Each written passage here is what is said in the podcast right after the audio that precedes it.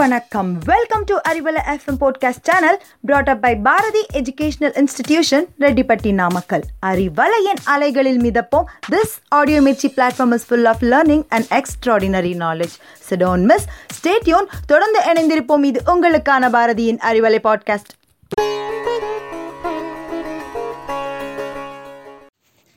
என் நட்பின் சகாக்களுக்கு அன்பான வணக்கங்கள். அந்த அன்பு என்ற சொல்லுக்கு ஆயிரம் உதாரணங்கள் அர்த்தங்கள் சொல்லலாம். அப்படிப்பட்ட அந்த அன்பின் ஆழ்கடலில் நீந்தி உங்கள் செவி வழி நுழைந்து விழிவழி கலந்த மறியொலை பாட்காஸ்டின் கணிதம் கேட்போமா? வித் கவி பிரியா. ஒரு விரல் அளவுக்கு குழி பறிச்சு அதுல விதை போட்டு தண்ணி ஊத்தி வளர்க்குறப்ப அது விருட்சாங்கிறது இல்லையா? அப்படிதாங்க. ஒரு செயலை செய்யறதுக்கு அடிப்படை ரொம்பவே முக்கியம். அடிப்படையில இருந்து போகும்போது மட்டும்தான் அதோட ஆழம் என்னன்னு புரியும். என்னதான் சொல்ல வரீங்கன்னு கேக்குறீங்களா? விசேஷம் இருக்குங்க. ஏத்த வீட்டுல காது குத்தா இருந்தாலும் சரி பக்கத்து வீட்டுல மொட்டை அடிக்கிறதா இருந்தாலும் சரி இல்ல நம்ம வீட்டுல கல்யாணமே இருந்தாலும் சரி ஃபர்ஸ்ட் என்ன பண்ணுவோம்?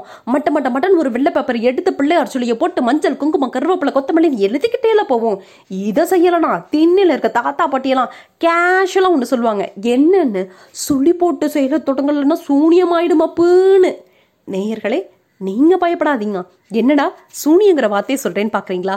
விசேஷமே அந்த வார்த்தையில தாங்க. என்னென்ன தெரிஞ்சுக்கணுமா? வாங்க இணைஞ்சிருப்போம். நம்ம அறிவலை பாட்காஸ்டின் கணிதம் கேட்போமா வித் கவி பிரியா.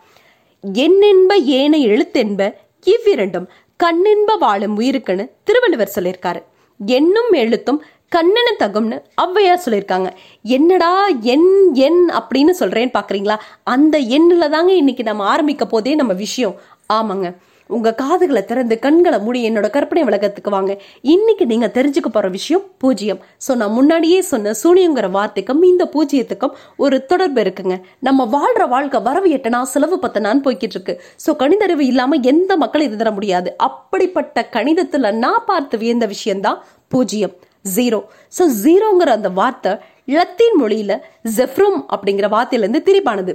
அதுவே அரபு மொழியில சிஃபர் அப்படின்னு சொல்லப்பட்டிருக்கு. கடைசி ஆங்கிலத்துல அதை ஜீரோன்னு சொல்லியிருக்காங்க. தமிழ்ல அதையே சூனியம்னு சொல்லப்பட்டிருக்கு. பிரிட்டிஷ் காலத்தில் பார்த்தீங்கன்னா நம்ம ஜீரோக்கு சைஃபர் அப்படிங்கிற ஒரு வார்த்தை புழக்கத்தில் இருந்ததாகவும் ஆய்வுகள் சொல்லுது. ஸோ அப்படிப்பட்ட பூஜ்ஜியம் மிகச்சிறந்த பொக்கிஷம் தானே. இன்னும் சொல்லப்போனால் ஆயிரம் ஆண்டுகளுக்கு முன்பே பூஜ்ஜியம் நம்ம இந்தியர்களால் கண்டுபிடிக்கப்பட்டதுன்னு மாறுதட்டி சொல்லிக்கலாங்க. ஸோ இன்னும் மிகச்சிறந்த ஒரு எளிமையான விளக்கத்தை நான் சொல்ல விரும்புகிறேன் ஒரு இரண்டு இலக்க என்ன நினச்சிக்கோங்க. அந்த எண்ணுக்கும் ஒரு குழப்பம் வருமே. அதற்கான விளக்கத்தையும் நானே தருகிறேன். தேட்டர் முடிச்சு படம் பார்த்துட்டு வந்த பிறகு தேட்டரில் பார்த்த படத்துக்கு ஒரு மார்க் கொடுப்பீங்க. என்னென்னு? பத்துக்கு பத்தான்னு. அதே போல் கிளாஸில் டெஸ்ட் எழுதி முடிச்சோன்னு ரிசல்ட்டுக்காக வெயிட் பண்ணிட்டு இருப்பீங்க. என்னென்னு? நம்ம பத்துக்கு மொத்தான்னு. ஸோ அப்படி ஒரு பத்தை நம்ம எடுத்துக்குவோம். அந்த பத்துக்கும் சிறிய எண் ஐந்து. ஐந்துக்கும் சிறிய எண் ஒன்று. ஒன்றுக்கும் சிறிய எண் பூஜ்ஜியம். பூஜ்ஜியத்துக்கும் சிறிய எண் இருக்கா? அதுதாங்க இங்க விஷயமே. இப்போ இந்த பூஜ்ஜியத்துக்கும் ஒன்றுக்கும் இடைப்பட்ட எண் ஜீரோ தசம் ஐந்து. இப்போ இந்த ஒன்னை பத்தா பிரிச்சு பார்ப்போம். ஸோ ஒன்று பை பத்துனா நமக்கு கிடைக்கக்கூடிய பதில் என்னவா இருக்கும்? ஜீரோ தசம் ஒன்று.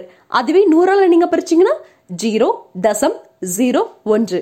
ஆயிரம் லட்சம் கோடின்னு இப்படி நீங்க பிரிச்சுக்கிட்டே போலாங்க.